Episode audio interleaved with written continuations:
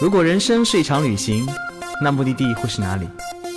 你可以选择带着疑问留在原地，也可以有多远浪多远。本节目由报名还有年龄限制的稻草人旅行推出。稻草人旅行是大众点评三千二百四十五家旅行社中口碑排名第一的旅行公司，颠覆传统，只做青年人的小团队旅行，和同龄伙伴一起浪，遇见你的激情、友情还有爱情。欢迎收听最新的一期《有多远浪多远》，我是道哥。我们今天的嘉宾呢，曾经来做过客啊，是道哥的好基友，叫天小琪。我们一起去过很多地方，什么阿纳普尔呐、大环呐，一起去过梅里徒步啊，一起去过土耳其，去过摩洛哥，去过哪？埃及哦，埃及对，我们是很好的好搭档。当然，天小琪还是很多人心中的男神，他曾经是稻草人领队的颜值担当。但是为什么说是曾经呢？因为道哥来了，哈哈哈。对，道哥抢了我的颜值担当，所以我其实一点都不想来了，嗯，特别的哀伤的，仇恨也。那这稿子谁写的？太对得起道哥了。我们今天要聊一聊那个天琪之前来做客过我们的节目啊。我们上次有一次聊到过一个很温暖的目的地，叫做缅甸。我们最近也在做一个缅甸活动的缅甸的活动。嗯，参加我们二月四号跟三月四号缅甸路线呢，我们会送出一台 Kindle。为什么要送出 Kindle 呢？因为我们觉得缅甸是一个特别适合旅行的地方，尤其是适合让心灵跟身体一起在路上的地方。所以，只要参加我们二月四号的缅甸路线，就会获得一台 Kindle。这是稻草人很少很少做出的特别有意思、特别划算的活动。道哥，你怎么那么文艺啊？明明就是很简单的一个逻辑。因为我们在缅甸帮助了很多当地人，所以我们希望更多的人能够到缅甸去帮助当地的小伙伴们。所以我们送 Kindle 是为了让大家能够一起参与到这件很有意义的事情啊。你说的更加文艺了，明明就是那个我们赚了你们的钱，把你们的钱给当地的人，帮助当地人发展。所以我们希望你们更多人来，让我们赚这个钱，然后帮助当地人的发展。好的，逻辑已经乱掉了，快回来吧。好，今天我们的聊的目的地是一个非常非常嗯，中东神秘、一千零一夜、撒哈拉这种感觉的地方，我们叫做摩洛哥。其实说到摩洛哥之前的话，我们要介绍一下，呃，稻草人团队都是脑洞很开的团队啊。我们曾经做过一个很酷很酷的产品线，叫做 X 计划。X 计划呢，缘起于我们好几年前啊，两年前对吧？两年前，突然有一天在说，哎，旅行本来就是充满未知的乐趣，在未知的过程当中，你能发现很多的精彩。但有些时候，你苦于做各种攻略、行程，看别人的路线，去走别人走过的路，会不会突然间没有乐趣？但如果你不知道目的地是哪里，是哪里，不知道你的行程会遇到什么，看到什么，吃到什么，玩到什么，会不会很酷？所以我们就推出了这么一条路线，叫 X 计划。整个行程包装，行程里面就两第一天出发了，第二天回来了。我们当时还担心，就是这么不靠谱的事儿，会不会没有什么人参加？结果第一次呢还好，一天时间爆满。到第二次、第三次、第四次就成了五秒钟秒杀的路线。然后我们今年玩，今年玩了个大的。我们除了短途旅行推出了 X 计划，我们还推出了一条不知道去哪里的国际路线。我们给了一个关键词叫北纬三十一度。嗯，这条路线加上机票，十七天行程，将近两万块。我们想，嗯，价格也不便宜，时间又不短，还是在国庆以后出发。估计报名的小伙伴们会思考很久吧。结果一一天时间，名额就没了。这个 X 去的地方呢，就是摩洛哥，北纬三十一度。大哥，你把这个目的地都讲出来了，那一点都惊喜都没有了。不是说好的结束了呀？当然计划已经结束了。我们嗯，未来还会有各种各样好玩的活动。各种脑洞大开的东西，这个有没有呢？就取决于我们产品部的孩子们要不要跳票了。嗯，还是可以再给大家带来一点神秘感嘛。啊，比如说我们明年是不是还要出一条就国际啊，就超酷的。所以我们说到摩洛哥这目的地呢，很多人对摩洛哥的想象就是，嗯，卡萨布兰卡那部电影。但你你去之前的想想象是什么样的？我去之前完全没有任何概念，就知道摩洛哥有个卡萨布兰卡，这名字很好听哦。我觉得哎很有意思，就是很多目的地只要带什么斯啊，带什么什么斯洛文尼亚、斯里兰卡，会觉得哎会不会觉得哇，突然这个目的地高大上了很多，还要带个萨，什么卡萨布兰卡呀，哦，听上去呃我整个念的时候，整个开始起鸡皮疙瘩。呃，其实去摩洛哥之前的话，我还知道对摩洛哥的印象还有一点就是这个地方非常非常难拿到签证。嗯我有个好好朋友，他们去了四十几个国家，唯一一次被拒的经历就是摩洛哥。当然，今年很有幸啊，六月一号开始，嗯。摩洛哥呢，因为我帮我们习大的。跟摩洛哥的那个总统那个聊了聊，嗯，啊也不是总统啦，啊，不是总统，总理。呃国啊，王国王，嗯哎呀，完了，我要被摩洛哥请去喝茶了。啊，这今年的茶都不用愁了呢，哎呀，大哥昨天晚上发了一晚上烧啊，不是一晚上烧，不是一晚上烧，烧，嗯。所以现在脑袋有点糊涂啊。嗯，所以呢，一定是昨天晚上太忙了吧？滚！所以国王和那个习大大，我们见了面以后，哦，两个人相见甚欢，觉得嗯，我们国家的人民应该互相互通有无，所以我们决定免签免签。瞬间呢，这个国家就从全世界最难签的国家变成了哎免 签，这样子一堆人就相拥拥向了摩洛哥。大家知道中国人喜欢一窝蜂。就是听说这个地方不错，听说这个地方免签，马上拥过去，也不管具体怎么样子。这里道哥要提醒大家，去旅行之前，请做好相应的准备，了解目的地的风土人情，也做好准备，一定会对你的安全负责任。嗯，所以如果你不想做准备的话，就可以跟道道，是吗？那是一定的呃 后面这句话我帮你说了。啊、所以其实很多第一批去到摩洛哥回来的，他们的反馈呢，嗯，天琪来说一说。呃，其实我我我当时那个关注的比较多啊，就是六月份的时候，当时有一大批的微信推送啊，然后各种网页上面的宣传都说摩洛哥是一个多么神奇和奇幻的一个目的地和一个国家啊，有蓝色的、黄色的、红色的、黑色的、褐色的、白色的啊，就就觉得特别的浪漫又你说是？就非非常的多姿多彩又美轮美奂啊！但是，呃，基本上后来看了一大批的游记，还有一些小伙伴们的分享，然后大家都说，哦，这个这个地方坑爹啊，怎么那么坑爹？到处都是骗子，到处都是不靠谱，到处都是呃企图要你的钱财啊，就是很很商业化啊，等等等等。所以第一批，至少我了解下来，我觉得大家好像旅行的体验都不是很好哟。嗯，因为呃，我们一直说啊，旅行的国家当中，呃，当然，因为很多发达国家的人会去到很多发展中国家，他会带来自己的一些观点，比如说，哎，我很有钱，你也可以过得有钱，所以这种这种很奇怪的观点会使得当地人在发展的过程当中呢，会追寻一些捷径。这种捷径，我觉得不不呃不光是摩洛哥，全世界有很多这样的地方。呃，我们一直好开玩笑说骗子三国就是印度、埃及跟摩洛哥，因为都是游客很多地方，而且当地的发展并不是很很发达，所以游客带去了很多很多。嗯，不是很好的观念，使得当地的发展会走一些捷径，于是会有很多很多萌生出很多骗子，想通过，哎，他就认为反正旅客有钱嘛，我就用一点小伎俩获得你的一些钱财，也没什么伤天害理的事儿啊。于是这三个国家在很多的心目当中并不是那么的友好，所以摩洛哥很不幸也成了这样的国家之一。嗯，很多人都觉得摩洛哥和印度和埃及并称为世界上最难旅行的三个目的地呢。嗯，但是呢，印度跟埃及呢，相比之下呢，他们小偷小骗的那个本领还比较的弱。比如印度可能缠着你，就说啊，这个这个行程关门了呀，这城堡关门了，要带你去新的。那火车站拆啦，啊对上个月刚烧啦。啊，对，就是那种很简单的那种方法。但是，嗯、听说摩洛哥还比较厉害。嗯，其实这个还是要因人而异，以及要因情况而异嘛。综合来说的话，我觉得有一点很重要，因为大家就是听到免签之后就特别的兴奋，然后一窝蜂就过去的情况下的话，都觉得这个目的很容易到达，很容易旅行，所以其实就欠缺了前期的一个准备和一个知识的一个储备。所以去了之后，往往容易掉以轻心。那你一旦掉以轻心了之后呢，反倒是更加失去了警惕性。嗯，嗯其实我觉得国家和人心一样嘛，嗯呃，有善有恶，有好有坏。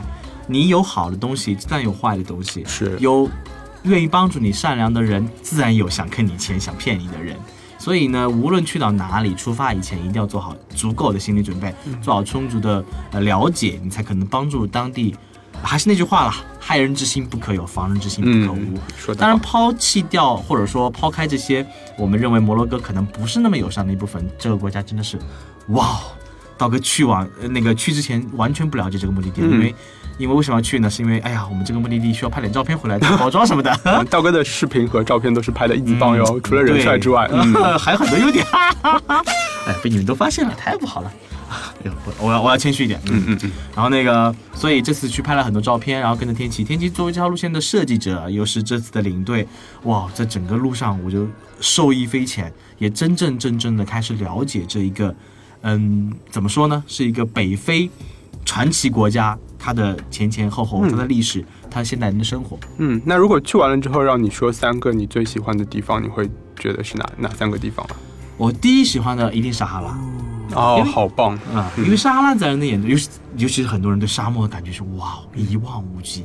其实道哥之前对沙漠的理解就是一望无际，一定是纯就是沙子，没有任何植被，就一望无就是那种漫天的黄沙的感觉。但去往嗯、撒哈拉的路上呢，被普及了哦，原来沙漠其实很多地形都属于沙漠，包括什么戈壁呀、啊，还有其实整个撒哈拉，格里撒哈撒哈拉这个大区域，它并不是只是嗯连绵不断的沙丘，它有很多很多其他地貌。但在摩洛哥的东南边就有这样的将近二三十公里的一个叫做埃克沙比，啊，这这个故事你要 你要一会儿现在讲，现在现在可以讲啊，就是 因为这个地方叫 Xia B，，然后我们的那个当地向导呢，就每次发音的时候就说我们今天要去埃克沙比。一说完这个傻逼，下面就开始狂笑，他又不知道什么意思，然后，然后就这样子一来一去，一来一去，然后每天说，哎哈，一个傻逼，一个傻逼，呃，道道哥，其实你的发音不是很准确了。我们要去的这个地方，其实正正确的名字应该叫梅尔祖卡。然后这个村子旁边有一个巨大的沙丘，然后这个沙丘的名字呢叫 Egg 沙比。啊，沙比，嗯，对。然后每次向导为了让我们明白嘛，所以他就会讲 Egg 沙比，然后大家就会啊，好好好好笑啊，然后就笑成一片。然后他总觉得好像是不是我发音发错了，然后就会再重复一遍，就会变成 Egg 沙比或者是 Egg 傻比。好冷啊。是的，不过沙哈拉，呃，我真正进到这个沙丘呢，才发现撒哈拉可能跟三毛笔下的撒哈拉不一样，可能跟很多书中描述的不一样，跟很多电影的描述不一样。这样子广阔无垠的天地下面，一整片沙丘，当你躺在沙丘上看着星空，当你早上起来伴着日出，那种感觉一定是任何书上的描述你都无法感受到的。只有亲身经历的走到当中，走到黄沙漫漫黄沙之中，你才知道那种广漠、广袤无垠那种苍凉，给人心里的震撼。哇，哦，好文艺！所以爬沙丘是，所以爬沙丘是一种怎样的体验？呃，好好伤好伤心的一段故事，因为当时为了帮大家拍照嘛，所以我进去的时候并没有骑骆驼。我们向导呢是一个精力充沛的摩洛哥男人，白拜尔人，嗯他呢就一个一个劲儿的在外面狂奔，然后我就跟在后面，前面三分钟五分钟我还在跟上，我觉得哎呀不就走点沙丘吗？走到后面我实在不行了，就喘着粗气，像，然后只见我的向导就飞奔在前面咬。根本就看不见了，奔在山顶，开始使命跟我招手。我说：“您慢慢走，我在后面慢慢跟上。”就这样子吃了一一一骆驼屁股的灰。所以爬沙丘是一件很累很累的事情。大家如果去沙丘嗯的话，请骑骆驼。嗯但是爬沙丘爬到顶上之后的那个视野和那个感觉，真的还蛮值得的、哦。嗯，因为山顶嘛，呃，无限风光在顶峰嘛。当你爬上最大那个沙丘，你脚下连绵起伏的就是沙丘，还有一一整条一整条的骆驼队在你眼前走过。哦，那种感觉就是你眼中对北非的那种感悟，或那种呃念想，全都在这一瞬间成为现实。我觉得很多人看很多电影嘛，就北非那种土房子啊，那种黄沙呀、那种嗯、穿着大褂、骑着骆驼那种那种只有在电影里才会想象的场景，在梦中才会出现场景，在你眼前展开的时候，那一刻真的是热泪盈眶啊！嗯，真的是特别的美呀。然后说了沙拉以后的话，哎，天气你最印象最深刻是哪里？呃，撒哈拉我我的印象也是非常的深刻的，而且我印象特别深的一点是在当地的那些生活着的人，也就是我们称为白白尔人，嗯。呃，但是白白尔人他们其实很多时候不喜欢这个称呼，因为他们称自己阿马金或者说阿马奇恩人这样子，因为在白白尔语最早是罗马人，就是意思就是相当于是呃类似于野兽这样的一个称呼，但阿马金的意思呢是自由民，所以你知道就是在当地他们这些人里面，就是都是非常向往自由的。啊，所以我那天印象特别深，是那天晚上的时候，大家一起围着篝火，然后所有的这个当地的小伙伴们，他们拿出了鼓，然后大家就一起敲鼓打击，然后你就感觉到非常非常的充满自由的感觉。嗯，是呢，我们想在旁边看星空、听音乐，就一一堆那个呃 天奇带着一堆男人们正在那死命的敲那个非洲鼓。不过那种自由的感觉，从古典中你是能完全体会到的。就你就觉得整个灵魂都在颤抖。嗯，其实我们这次去的时候呢，我们我们向导真的是个非常非常酷的人。嗯，我们有一次车开到嗯半山腰上，他经过在摩洛哥有一条很著名的山脉叫阿特拉斯山，阿特拉斯亚特拉斯斯山亚特拉斯山脉。然后呢，我们那天经过山脉的时候，车突然停下，我们向导说走，然后带我们去哪到，嗯哦对啊，我们当时想在一个鸟不拉屎的地方。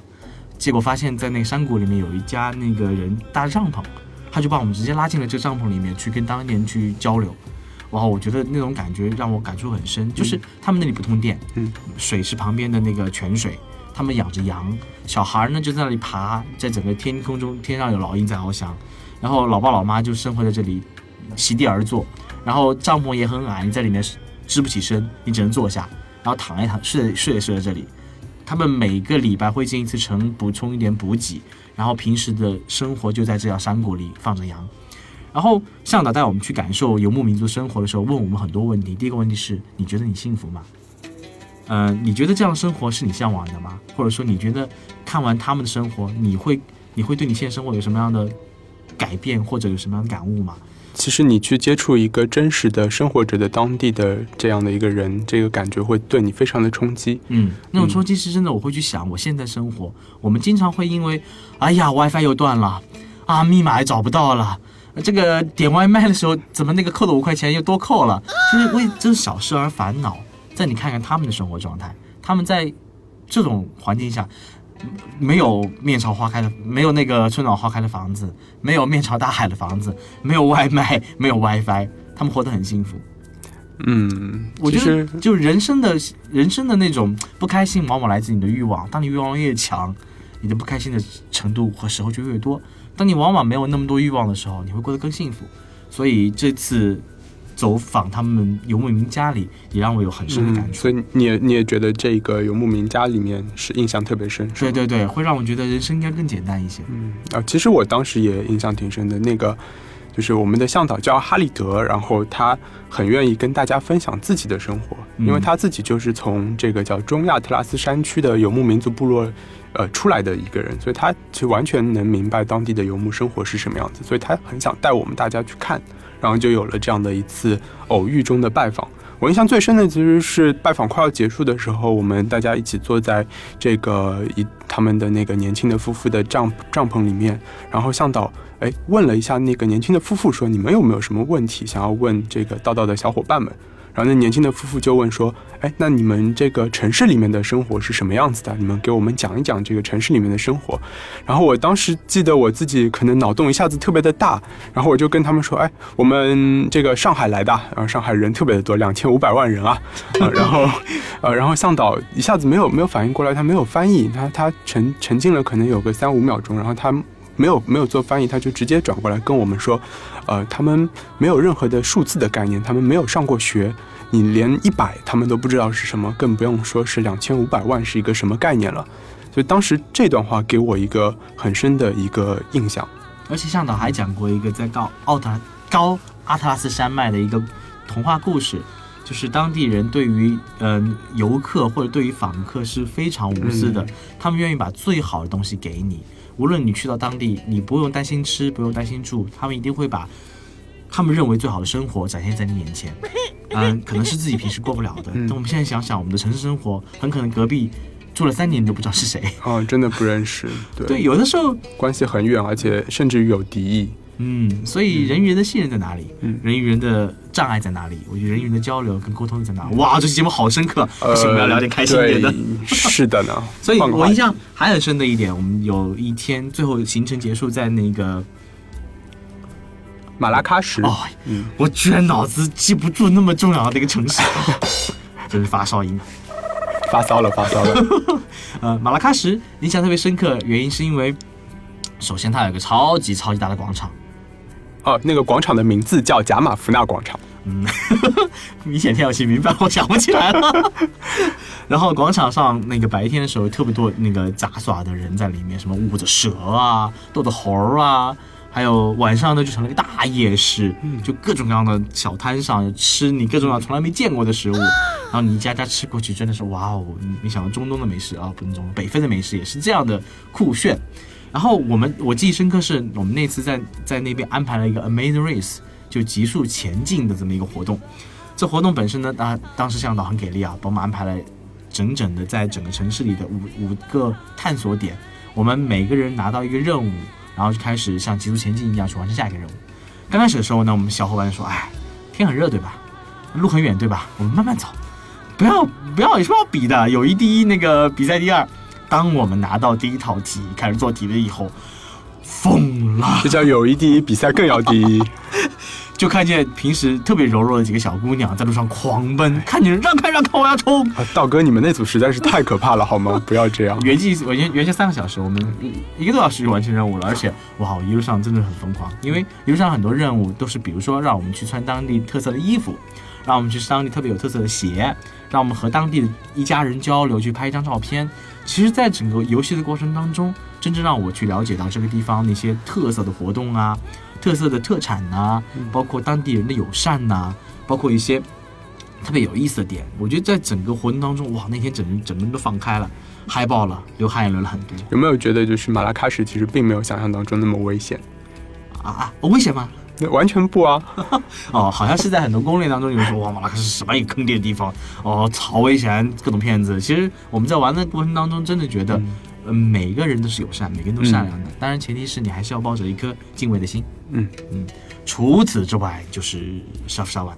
哦，蓝城。哎，蓝城。相信很多人在看摩洛哥的各种攻略啊、游记的时候，蓝城一定是印象最深刻的地方，因为铺铺天盖地全蓝。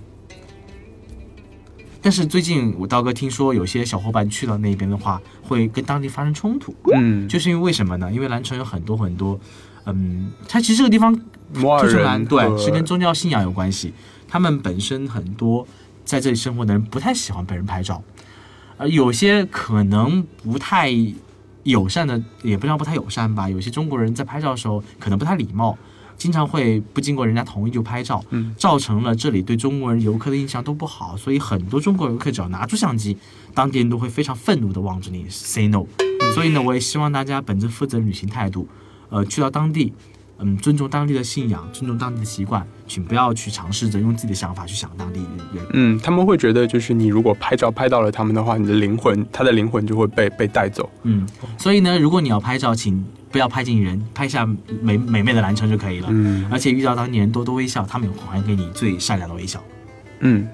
啊，我我印象很深的其实是那个有一个那个大西洋边上的一个小城叫索维拉，以前是葡萄牙的殖民地哦。然后那个权力游戏呢？呃，对，然后那边海风吹一吹啊，在小城里面逛一逛，感觉特别的好。然后它它的小城特别的小，就你从那个有一点点游客感觉的能买到很多纪念品的地方，走到他们的这个当地人生活的市集的话，最多就是三百米的路程。所以你很很短的一个距离里面，你可以经历到一个很奇异的一种转变，然后又。又同时又有当地的感觉，又有很惬意的这样的一个小城的生生活的氛围，所以其实感觉还蛮好的。嗯，除此之外的话，那个还有一个地方是可能很多人只知道关于摩洛哥的那么一点，就是卡萨布兰卡。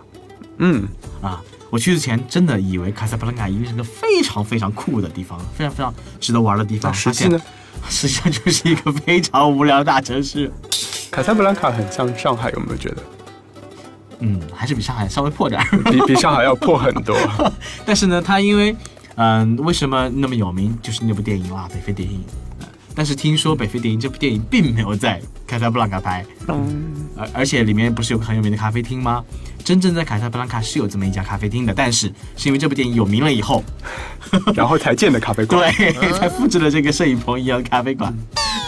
而且北非还呃摩洛哥还有个很有意思的一点，它是整个北非很吸引好莱坞人去拍照的地方啊，不是拍照，拍电影拍电影的地方。对，包括拍了那个决斗士啊，天国王朝啊，还有碟中谍有有一部对，碟中谍五，还有变形金刚，呃，变形金刚好像没有吧？反正拍了很多很多好莱坞大片。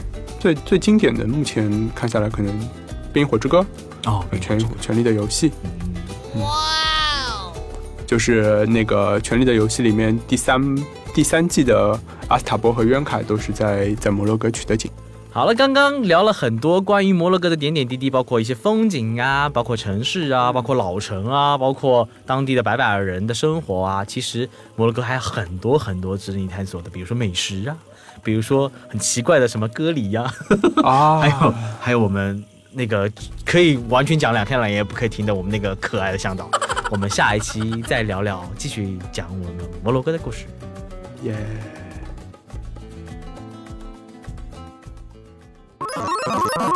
请搜索“稻草人旅行”，和我们德艺双馨、颜值出众的领队一起出发，爱上这个世界。